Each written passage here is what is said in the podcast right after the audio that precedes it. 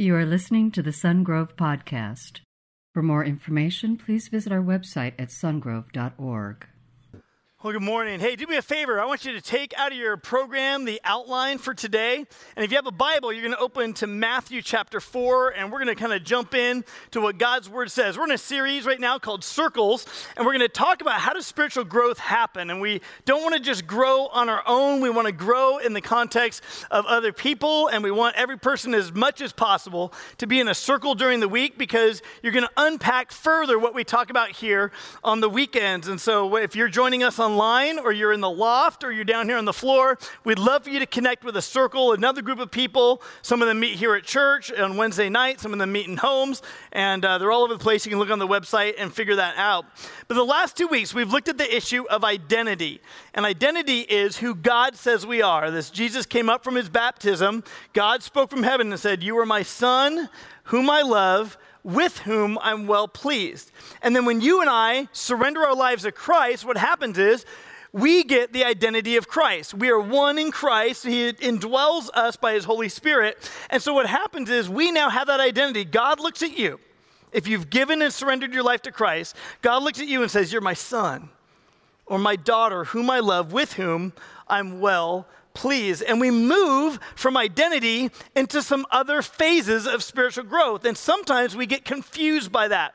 We move from identity thinking, this is great. I'm adopted by God. I'm part of His forever family. This is awesome. And then we suddenly move into a season where we're tried and we're tested and we're tempted and we fall flat on our face and we make mistakes and we think, maybe it didn't stick. Maybe I'm not who God says I am. And God allows you and I to go through formative experiences because it's there that we begin to cling deeply to Him and find out that He is enough, that He is sufficient, and who He says is in fact who we are. But it's a place that a lot of us get confused. Uh, I don't know how many of you, when you get a different car, but how many of you actually open the glove box, you take out the owner's manual, and you actually read it? Anybody else in here uh, besides me actually read it? How many of you wait till you get a flat tire? right? Or a fuse goes out and you're like, I, I don't know. I don't know. That's what the owner manual is there for, right? I'm one who likes to read the thing, and I think sometimes we approach Christianity that way. We're like, I don't know. I just need something. I got to find something here in God's Word. I got to look around for it when you're in a moment of need. I would suggest you read the whole thing. Because I think God tells his story of his redemption and love for people throughout the entire Bible. And then there are obviously those moments we go seeking him where we need something very particular. But there's a big difference, isn't there? between just reading the owner's manual and actually driving a vehicle in different conditions. It's like when you go to take your driver's test and you, you study and you do the information. You're full of information, but you don't really have any application yet. All you know is enough to do the written test so you can get your permit, then you can start to drive. And how many of you would remember the first time you drove in snow?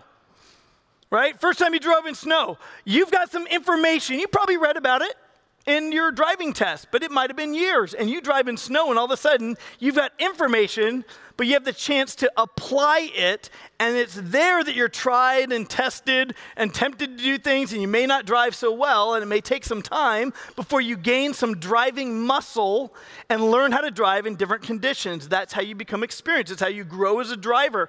In the same way, God speaks his identity on you. He gives us the owner's manual. And he basically says there are going to be formative experiences that enter your life. And those formative experiences are intended to cause you and me to grow and to find out that through those painful, difficult, confusing, impossible situation kind of scenarios, that we find out that God is still God and He is sufficient and that He still loves us even when we make mistakes. And that's what we move from identity to formation. On your outline, you've got to fill in the blank. It says this information plus application equals transformation, right? You might be full of information from your driver's exam, but until you have the chance to apply it, like driving in the snow, you will not transform your ability. You will not grow as a driver until you're tested. Um, my wife taught our boys how to drive, and that's probably a good thing.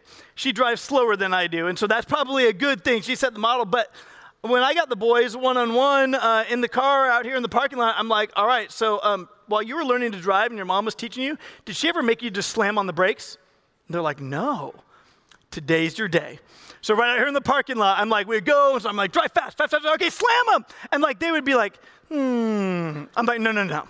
I want to hear that clack, clack, clack, clack, clack, clack of the anti-locks like pulling in, right? I, I want you to know because someday you're going to have to slam the brakes and you need to know what that's like when the car is stopping at a panicked pace, right? So then they drive and then they're all, you know, their adrenaline's all up because they just slam the brakes and went like that and then they stop. We need to take information and apply it before we grow and get experience in those kind of areas. You know what's interesting? When people are asked why they don't believe in God, the number one answer is suffering. They just think, if there's a God, why is there suffering? It just doesn't make sense to people.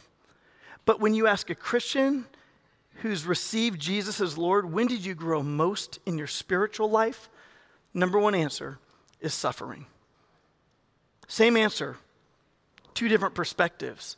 Why is that? Because seasons like seasons of suffering are seasons that are formative for us. They are formation experiences. My kids will ask me certain questions at different times, especially as they were growing up. And, you know, they've got hurts and habits and hangups just like I do.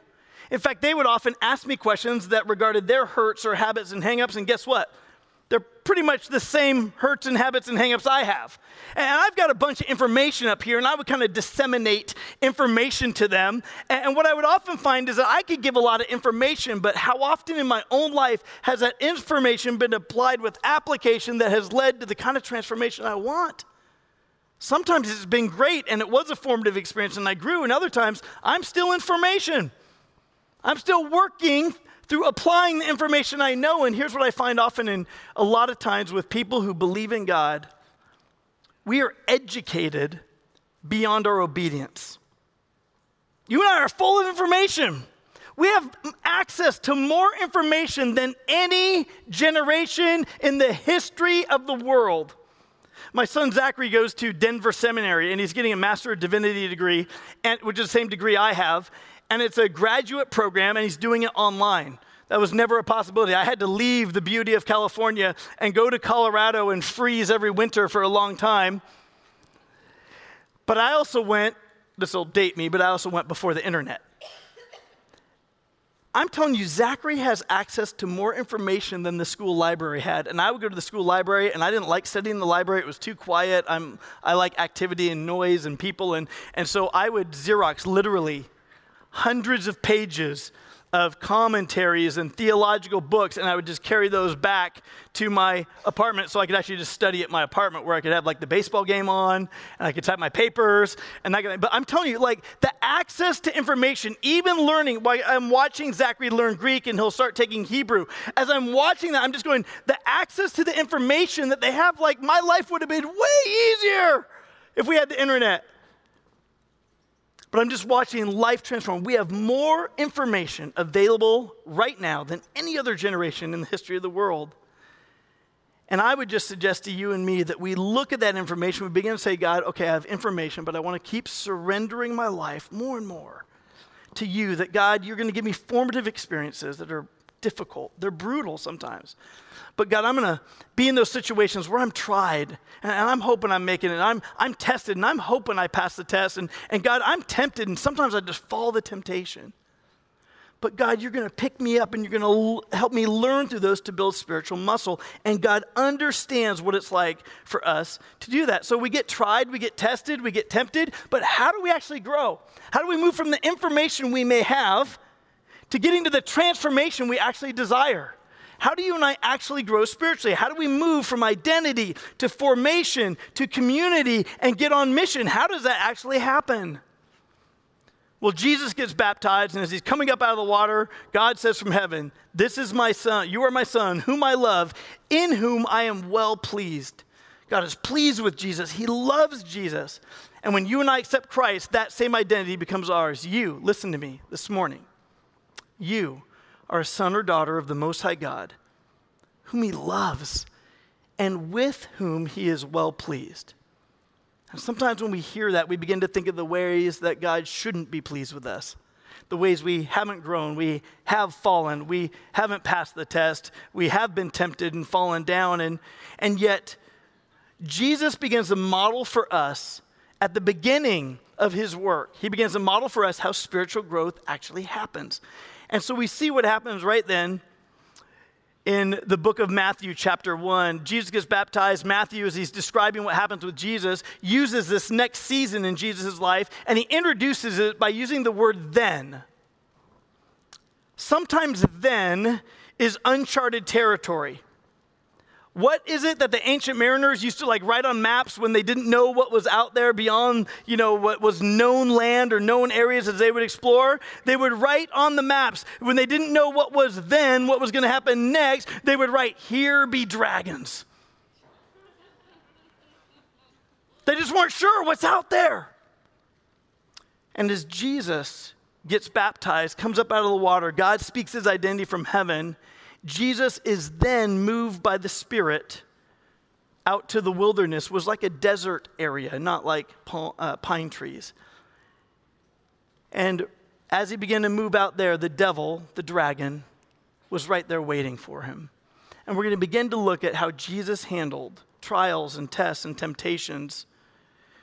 In Matthew chapter 4, beginning with verse 1, it says, Then Jesus was led by the Spirit into the wilderness to be tempted or tested by the devil. After fasting 40 days and 40 nights, he was hungry. And the tempter came and said to him, If you are the Son of God, tell these stones to become bread. And Jesus answered, It is written, Man shall not live on bread alone, but on every word that comes from the mouth of God. He quotes back Deuteronomy 8 3 to the devil. And then the devil took him to the holy city, so picture Jerusalem, and had him stand on the highest point of the temple, the tallest place in Jerusalem, the skyscraper of Jerusalem in the known world, if you will. And he says, If you are the Son of God, throw yourself down, for it is written. And then Satan now quotes scripture. He says, He will command His angels concerning you, and they will lift you up in their hands so that you will not strike your foot against a stone. He quotes Psalm 91 11 and 12. But Jesus answered him, It is also written, Do not put the Lord your God to the test. He quotes Deuteronomy 6 16. And again, the devil took him to a very high mountain and showed him all the kingdoms of the world and their splendor. And he said, All this I will give you, he said, if you will bow down and worship me. And Jesus said to him, Away from me, Satan, for it is written, Worship the Lord your God and serve him only. Jesus quotes Deuteronomy 6:13. And the scriptures say, Then the devil left him, and angels came and attended him. I want you to catch a picture. Jesus gets baptized. The next introduction or the next phase of his development is started with the word then. Then the Spirit led him out into the wilderness to be tempted. And it ends with the word then. Then the devil left him, and angels came and attended him. And you begin to look at this and you're like, why? Why would that happen? Why would the devil tempt Christ? And you need to realize that ultimately it's a last ditch effort by the devil to pervert the very nature of Christ's deity. If he can invalidate the identity that God just gave Jesus, then the devil's like, I'm going to win. If I can tempt him to get off mission, if I can tempt him to serve himself, if I can tempt him to not, you know, give into the, the things that are of heaven, but give into the things that are of the world, then he's going to win. More importantly, Satan is tempting Jesus to do the exact opposite of God become flesh, who came as a suffering servant, one who's going to go through hardship and weakness and sacrifice himself for you and for me. That's what Satan doesn't want to happen. In fact, he's trying to tempt him to do the exact opposite of the road of suffering. And yet, that's not always what God calls us to. Satan's attempting to steal worship for himself that really belongs to God. And I believe that he does that with you and he does that with me. And let me tell you, Satan doesn't play fair. Satan's mean, Satan is cruel, and Satan will hit you like he doesn't just, you know, like step on your foot. What he does, he swipes your leg, and when you're down, he wants to stomp your head.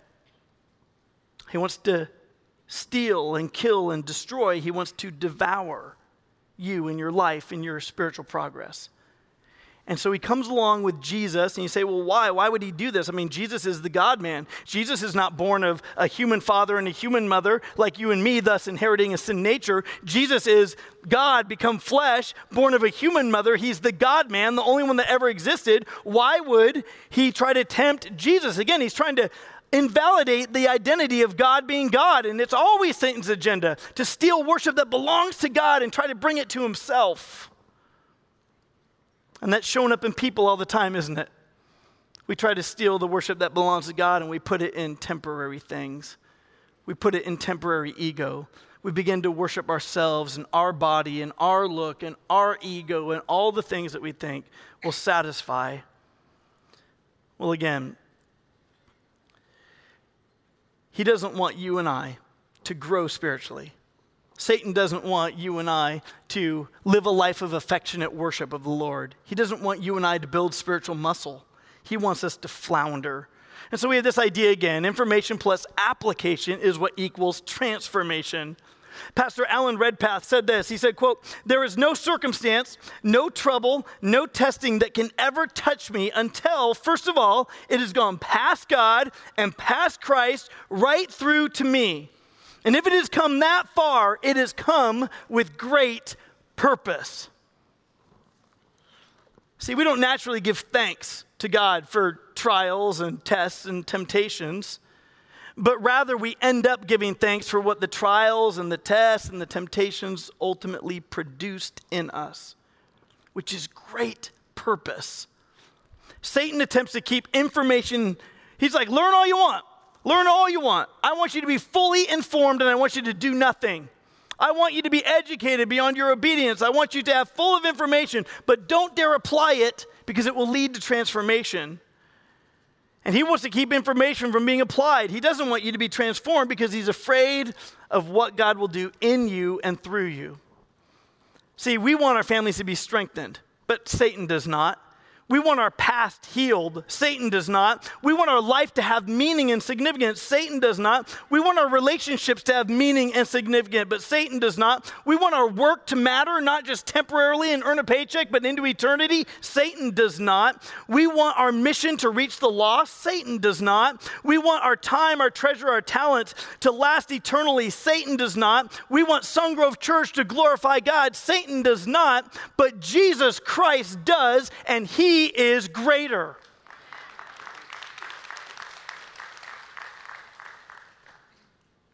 As we looked at the scripture, when Satan came along with all his temptation, we saw firsthand that Jesus is greater. And let me tell you, when you get so concerned, when you see the suffering in the world and you point to that suffering and go, God, how can there be a God? Because I see all this suffering in the world, you need to be reminded that Jesus is greater, that Satan has temporary authority on the world. And so when you see suffering, when you see horrible things happening in the world, you don't point your finger at God, you point it at Satan and say, someday God will make all things new. Someday, God will make all things right. Thank God there's a God who loved us enough and came to earth and will set that which is wrong right someday. But what happens? The enemy loves to stir it up and then point the accusing finger and say, You see this suffering. Maybe there's not a God. But remember, he's the one who got defeated by God in 40 days in the wilderness. In the British Museum in London, there's an old mariner's map.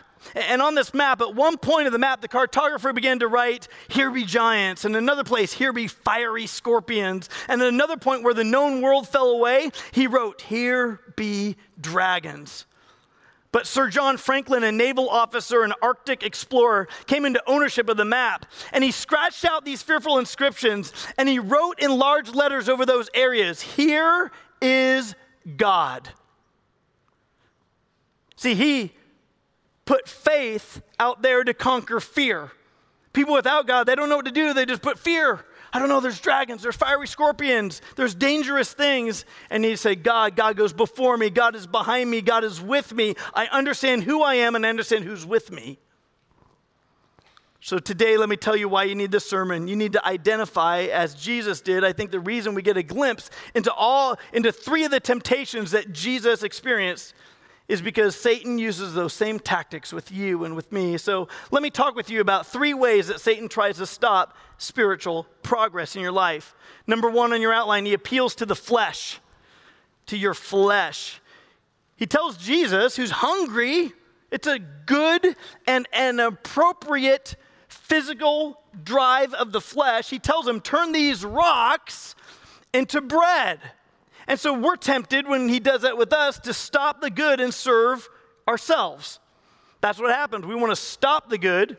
Satan wants us to stop doing good and to serve ourselves. And, and he comes along. He's like, Jesus, you're hungry.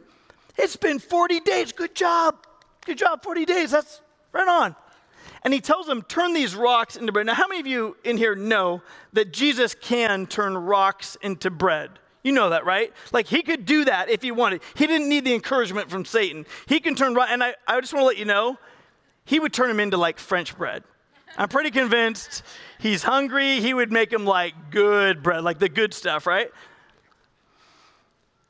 But Satan comes along and just appeals to his flesh. Let's see, Jesus, the God man, just how strong you think you are.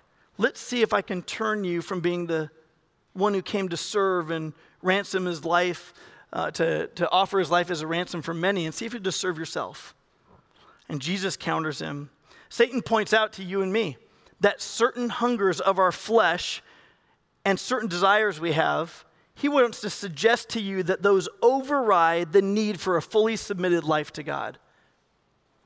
So he's going to come along to you and he's going to say, God wouldn't really give you those desires if he wanted you to say sexually pure. He would say, Look at you, you're single, or you're single again, or you're young, and look at what everybody else is doing. It seems okay. And he's going to say, You have natural fleshly desires, and he's going to say, Those desires somehow override the need for a submitted life to God.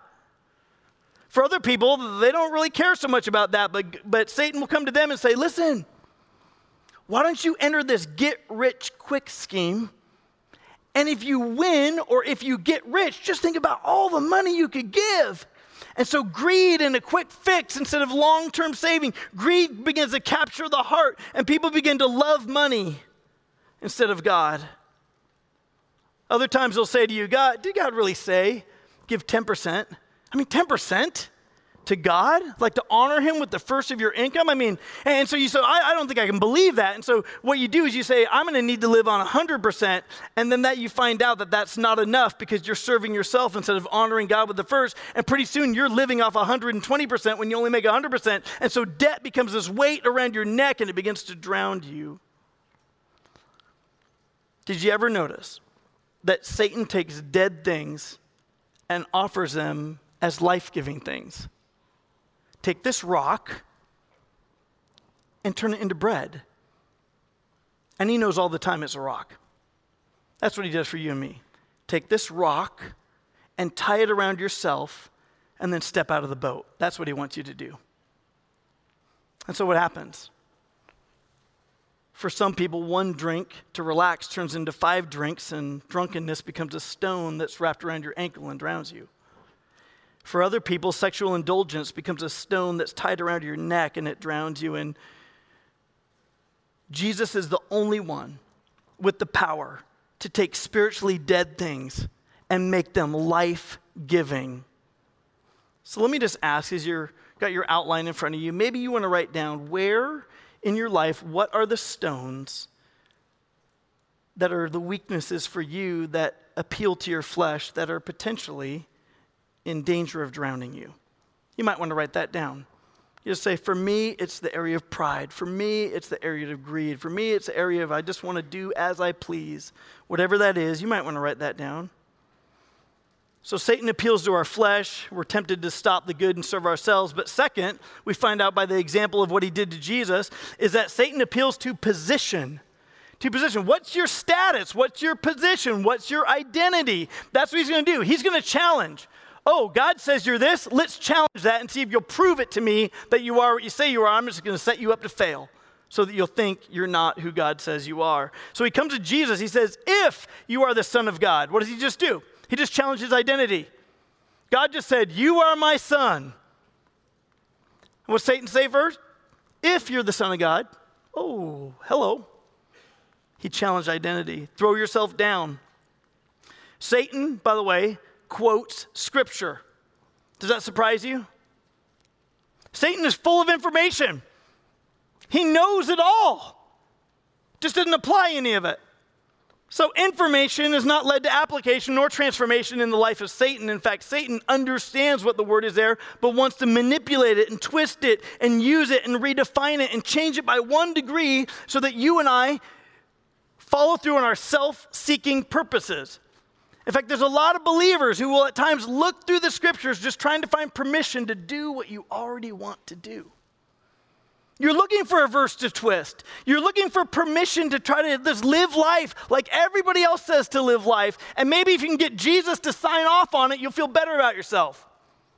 Listen, I got to believe that this is at the center of some health and wealth preaching. What I mean by health and wealth preaching is that they'll say that if you have enough faith, then you're going to be wealthy in this life. There are promises out there. All you got to do is name them. You need to claim them, and they come to you. And God wants you healthy and wealthy. And if you're not healthy and if you're not wealthy, then you simply don't have enough faith. What is that? It is using and manipulating the scriptures and twisting it by just one degree. And you think, well, what's one degree? I'll tell you what, if you're flying to the moon and you take off in a SpaceX rocket and the bottom of that rocket has engines that have gimbals on them, so as they begin to gimbal, what they do is they begin to calibrate so that the rocket goes straight. Well, if, you know, you're taking off and you're watching the, what the engines are doing and you're like, ah, close enough. They're just off by one degree. And you're trying to get by the moon? Well, what's one degree after you travel hundreds of thousands of miles? You're going to entirely miss the moon. You're going straight out of the solar system somewhere, but it's just one degree. But that's what cults do. That's what religious abuse does. Instead of, ta- instead of taking the whole counsel of God, and let me tell you, if, if you believe that God wants you simply healthy and wealthy, and you line up the life of Jesus, who did not have a home or a place to live or a place to lay down his head and he walked as a suffering servant if your if this teaching doesn't line up to that experience then there's something wrong with this teaching isn't there? It's a degree off. So we need to know the counsel of god and so satan comes along he twists scripture. Let me just find one little verse to help you live as you already please. He's going to appeal to position so he's going to come along to you and he's going to say, You don't need to stand out in the world. You can actually love the world and love Jesus. And scripture tells us differently, but the enemy, he wants to teach you to love the world. And I got to tell you, if you're still looking for easy, what sometimes means lazy, right, in the Bible, you're not going to find it.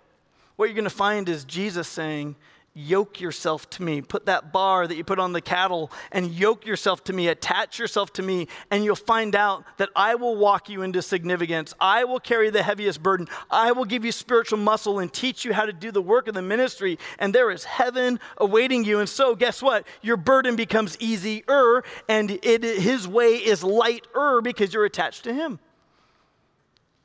But just to be on cruise control, you won't find it in the Bible. Just to be lazy, honestly, you won't find it in there. And I know some of you in this room, you may have had a horrible religious experience. You had an abusive church. You had a painful church experience. You had an experience maybe with a cult. And maybe you're saying, listen, I, I, didn't follow like Wicca. I didn't follow like witchcraft. I didn't follow Satanism. And, you know, I wouldn't sit there and worship Satan like he's talking about here, bow down and worship me. Uh, but maybe you followed something else, or maybe you were in a painful experience, even in maybe a mainline church or a high culture church. And, and I just want to tell you something the enemy wants to tell you that that painful experience is the picture of God. And it's not. Don't confuse a painful church experience with God because the one is not the other. And God's going to be who He reveals Himself to be. And let me say, if you've experienced a painful church experience, I am so sorry. And they do hurt. And no church is perfect. And if it was, when you joined, you would make it unperfect. So let's just be honest, right? Regardless, the enemy wants to come along and whisper in your ear that painful experience that you had must be the picture of the church and the picture of God and what He intended. How could God let that happen to you? And I just want to say, do not allow that one experience to taint your picture of God because that is not the picture of the risen Christ. He loves you. Well, when Satan appeals to your position, which is your identity, you're tempted to defend your pride. That's what he's telling Jesus hey, I want you to defend your pride. Prove to me by jumping off the top of the temple that you are who you say, or in fact, you'll just fulfill scripture when you're doing it. And Jesus sees right through that ploy what happens to us is Satan will uh, cause us to try to, we came to Christ, we're a new believer, we're trying to get this all figured out. We go through a season of formation, or maybe we've been a believer a long time, and now we're in a season of formation, and we have to choose am I going to do it my way or God's way? And sometimes we find out as much as I want to do it God's way, I actually just do it my way, and I fall down flat on my face. And the enemy wants to say, You got all puffed up, and now you failed, and now you're all deflated, and you must not be who God says you are. That's his intent. Let me get you to defend who you are, and you'll fail, and then I'll accuse you. So he tempts, tempts, tempts, and he accuses, accuses, accuses. And that's where we capture those thoughts. We make them obedient to who Christ says we are. We fall to our knees. We admit once again our weakness to God. God, I'm just beginning again. And you may fail again. And God, I'm beginning again. And you may fail again. And God, I'm going to fall on my knee and begin again. Because God, I'm going to find out that I am weak. But in my weakness, you are still sufficient. And God's compassion is engaged in those moments when you do that. When you get down on your knees and God like hears you be honest instead of you like faking it, his compassion is engaged and he's like, "I run to you." And you will find out that I am sufficient and who I say you are is who you are, even in formative experiences. So third, Satan appeals to value. What do you value? What do you love? What do you want to worship? He takes Jesus up on a high mountain. And Satan, by the way, has been given authority over the kingdoms of the world. So when you see kingdom against kingdom, and you see nation against nation, and you see people against people, don't blame God. God will come and make all things right someday. But Satan has been given temporary reign and authority over the world. So here he is with this temporary authority. He pulls Jesus up on a high mountain and says, Listen, let's just let's streamline this thing. I will give you all this where I have temporary authority. I'll give that to you if you will bow down and worship me. Do you see what he did there? He appealed to something Jesus might value. Didn't you come to save the world?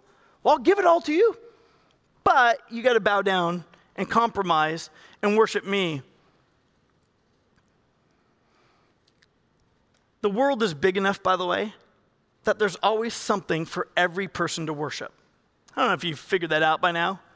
The world is big enough and creative enough and diverse enough that there is something that every single person can find, just find to worship.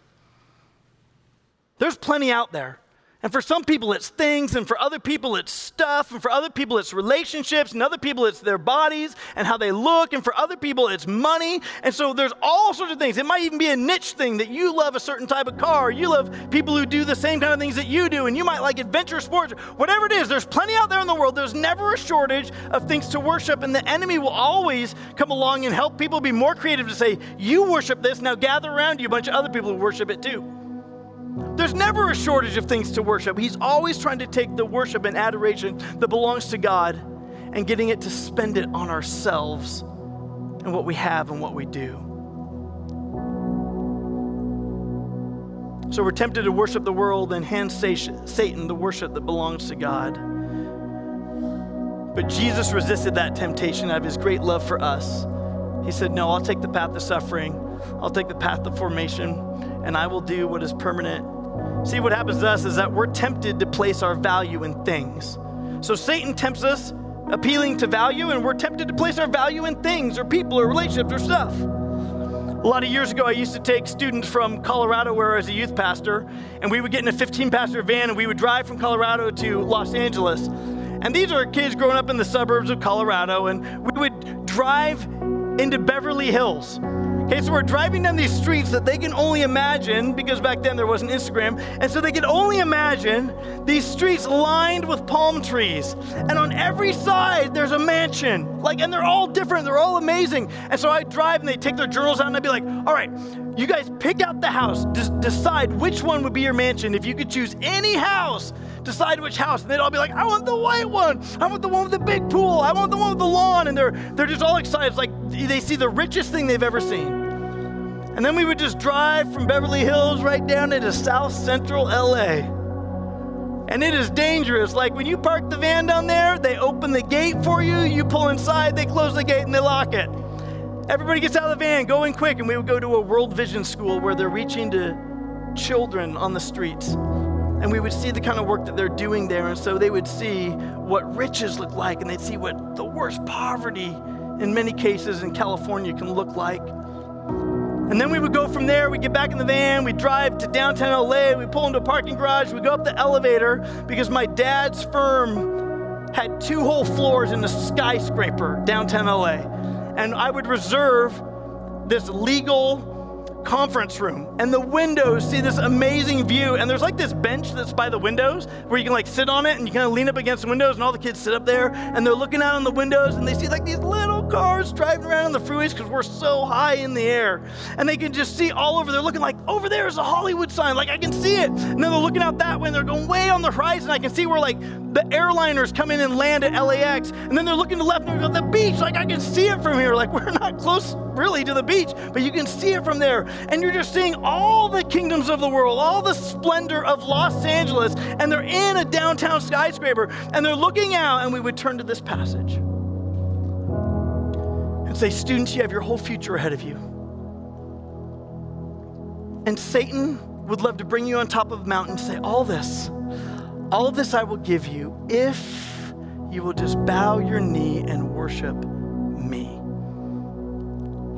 And you've got your future ahead of you. What are you going to choose? You've seen the riches today, you've seen poverty. God's probably going to bring you somewhere in the middle of those two extremes. But do you want to live a life for significance? Or do you want to live a life where rocks are offered, promised to be bread, but in the end they don't satisfy? With your heads bowed, your eyes closed, just by a show of hands, how many of you in this room would say, you know what, that's me? That's me. I often am distracted from who God really is, and my affection gets attached to things other than God. Maybe you're saying, just that's me right now. Would you show of hands? How many of you just say that? That's me, man. My, I just get so easily distracted. My affections get attached to other things. Thank you for your honesty. And maybe there's some of you here today, you're saying, listen, I have never received Jesus as Lord. I didn't know I could receive forgiveness of sins. And if that's you today, then you pray a prayer like this right where you're seated, just after me in your heart. God hears you. He takes dead things and dead people and dead on the inside people and He brings them to life. But it's only through belief in what He did on the cross. If that's you, you pray a prayer like this right where you're seated Jesus, today I give you me. I believe you died on the cross for my sin, that you were buried, that you rose to new life because you're God I ask you to forgive me of all my sins. Would you wash me as white as snow? Would you make me a new creation on the inside? Because today, Jesus, I give you me. And right now, anywhere around the room, if you prayed that prayer, will you raise your hand? Awesome. In the back, I see you right there. Anywhere else? Just hold your hand right here on the edge. Awesome. Greatest decision you could ever make. You might be up in the loft. You might be watching online. My friends in the loft will see you. Just raise your hand up as a way of just knowing that you made that decision. Awesome. Great decision back there at the tables. So good. God, I want to thank you for what you're doing in and through us. And just today, God, today, we turn our affections back to you. We claim that we are who you say we are and we say, God, would you continue to use our formative experiences to help us find out that our identity has not changed and that you are sufficient in our suffering? We pray this. If you agree with that, would you say, in Jesus' name, amen. Thank you for listening to the Sungrove Podcast. For information on Sungrove Church, visit our website at sungrove.org.